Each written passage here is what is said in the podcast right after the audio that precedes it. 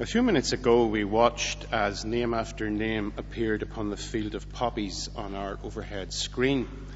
And having looked at that list, we stood in silence to remember those men and women from our own community who were prepared to risk life and limb on the battlefield. But war is always about so much more than soldiering. War unleashes terrible suffering for the many ordinary people who get caught up in the conflict against their will. We ought to know that as well as anyone having lived through a war in Northern Ireland. I hope too that the story of Chris's grandparents and father showed you how when war erupts between nations, those who least deserve it can end up being punished and tragedy can spread its tentacles into the life and happiness of any family circle. If Chris has told you about his family, I'd like to tell you very briefly about a member of mine. You will see his face on the screen. John Martin was 17 when he went off to the Great War with the Ulster Division. And for nearly four years, he survived the horrors of the trenches, but in March 1918 was captured by the enemy. In contravention of the Hague Convention, which sought to humanize the inhumane craft of war by granting rights to captured soldiers, John was forced to work long hours with meager rations in a German cookhouse, perilously close to the front line. His life came to an end in June when Allied airplanes dropped bombs on the building where he was working, and he became a victim of what we now know as friendly fire. I have visited France and seen the graveyard where John was buried in a service presided over in German by a Lutheran pastor. I laid a flower at the tomb of my great uncle, the victim of a war crime. I often think of the circumstances of his death, reduced to forced labour, thin and weary, unprotected by the last rudiments of international justice, hungry, tired, and abandoned. And his maltreatment and abandonment makes me see my great uncle and the thousands of other Allied Great War prisoners who were similarly dealt with as forerunners of other victims of war in the century that lay ahead. And I think too of all the crimes that warlike nations perpetrate besides death on the battlefield. When Nazi Germany launched into its headlong pursuit of militarism from 1933 onwards, these were the results. A society where the police could arrest anyone at any time, imprison, interrogate, and abuse them. A society so cranked up with fear and hate that German neighbour betrayed Jewish neighbour. A land where diversity and dissent were censored, where crowds were encouraged to trash Jewish businesses and lynch socialist citizens, where all the probity you might expect from religious, legal, and political authorities would be compromised as much of the church bowed to Hitler. Show trials made mockery of justice, and sovereign rule passed into the hands of one man. A society where difference was criminalized and human beings would be reduced to bare life, placed behind wire in camps, stripped of possessions and identity, small figures in the huge statistics of death. So, in what ways does the Jesus story speak into these terrible narratives I believe that it speaks with remarkable relevance and precision. For as we read the stories of Christ's passion, such as the one that was read to us by June Pat, we find that our Lord experienced in full measure the horrors visited on the innocent in regimes that are bent on servitude and war. For one thing, did you notice? The Passion narrative focuses in John chapter 18, for example, on the fact that Jesus suffered a betrayal. Verse 3 tells us that Judas brought a detachment of soldiers together with police, and they came with lanterns and torches and weapons. In a small country militarized by imperial rule, one of Jesus' inner circle had decided to collaborate.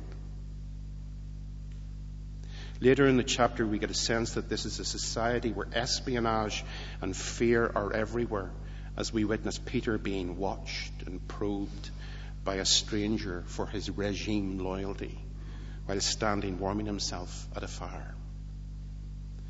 The Passion story also shows Jesus suffering the powerlessness of a man who has suddenly fallen into the hands of a brutal state militia, under whose control he suffers the loss of his physical freedom. Verse 12 tells us that the soldiers, their officer, and the Jewish police arrested Jesus and bound him. And later in verse 22, we learn that Jesus, when he fails to be cowed by the questioning of Caiaphas, suffers a punishment beating. One of the police standing nearby struck Jesus on the face, saying, Is that how you answer the high priest? And then Christ is bound once more and sent under armed guard to Pilate, where he experiences more physical and emotional abuse. As the 18th chapter unfolds, we learn that Jesus' views, his teachings, his movements, and his kingdom project are being interrogated and about to be ultimately censored. In verse 19, the high priest ruthlessly questioned Jesus about his disciples and about his teachings. In the passage where our Lord is handed over to Pilate, we see the process of criminalization that will eventually lead to him being nailed on a cross. Verse 29 explains that Pilate went to those who had brought him from Caiaphas and said, What accusation do you bring against this man? And they answered, If this man were not a criminal, we would not have handed him over to you. The process of criminalizing an innocent man rapidly develops as Jesus is placed in the balance with Barabbas, the well known bandit. The story of the Passion is also the story of a carefully used mob frenzy, of a crowd whipped up into further fury by Pilate's public dialogue with them, in which they end up baying for Jesus' blood and bellowing repeatedly, Crucify him! And it's a story where all the guardians of probity, religious, legal, military, and political, conspire to destroy Christ rather than defend his rights and his dignity.